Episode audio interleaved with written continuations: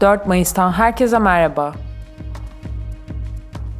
Türkiye'den gelişmeler. Emniyet Genel Müdürü Mehmet Aktaş imzalı genelgede personelimiz görevini ifa ederken bu tür ses ve görüntü alınmasına tevessül edecek davranışlara fırsat vermemeleri, eylemin veya durumun niteliğine göre kayıt yapan kişilere engellemeleri, kanuni şartları oluştuğunda adli işlem yapmaları gerektiği konusunda tüm personelin bilgilendirilmesini önemli rica ederim denildi. İçişleri Bakanı Süleyman Soylu katıldığı programda güvenlik güçlerinin görüntülenmesinin yasaklanması ile ilgili emniyet genelgesi anayasaya aykırı değil dedi. Dışişleri Bakan Yardımcısı Sedat Önal, heyetiyle Mısır'ın başkenti Kahire'ye gitti. Türkiye ile Mısır arasında dostluk grubu oluşturulmasına ilişkin tezkere TBMM Genel Kurulu'nda oylanarak kabul edilmişti. Dostluk grubunun kurulmasıyla iki ülke ilişkilerindeki normalleşme sürecine parlamenter diplomasi ayağında da katkı sağlaması amaçlanıyor.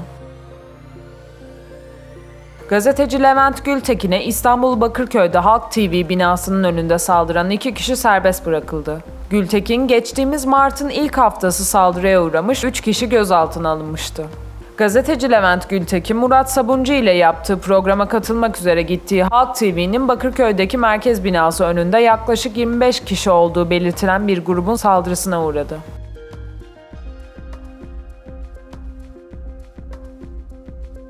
Gelir ve kurum vergilerinin ödeme süreleri 17 Mayıs'tan 31 Mayıs pazartesi gün sonuna kadar uzatıldı.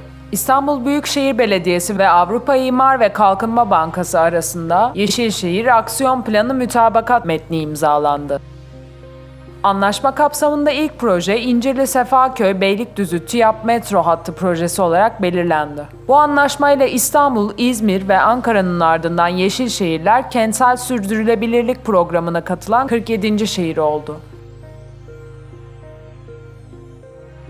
Afyonkarahisar'ın Çay ilçesinde biyoenerji elektrik santralinin deposunda yangın çıktı.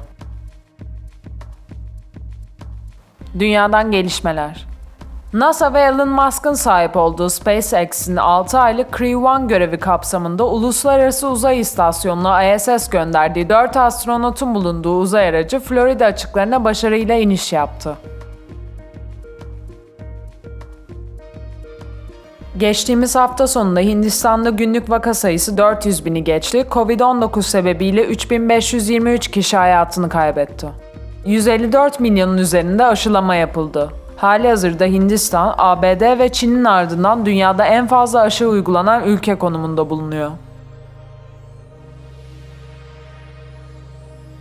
Almanya'da ağırlıklı olarak çocuk istismarı içeren yasa dışı içeriklerin paylaştığı ve dünya çapında 400 bin kullanıcısı olan Boys Town isimli Darknet platformunun başında olduğu tahmin edilen 3 kişi yakalandı ve platform kapatıldı. Operasyonu Europol'ün koordinasyonunda Hollanda, İsveç, Avustralya, ABD ve Kanada'nın yürüttüğünü belirtelim. Avrupa Komisyonu COVID-19 salgınının seyri için ülkelere önemli bir öneride bulundu.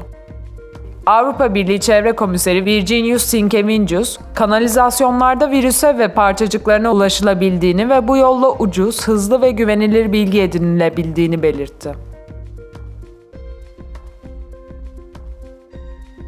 Suriye Anayasa Mahkemesi 26 Mayıs'ta yapılacak devlet başkanlığı seçiminde Beşar Esad, Abdallah Salom Abdallah ve Mahmut Ahmet Marey'nin adaylık başvurularını kabul etti.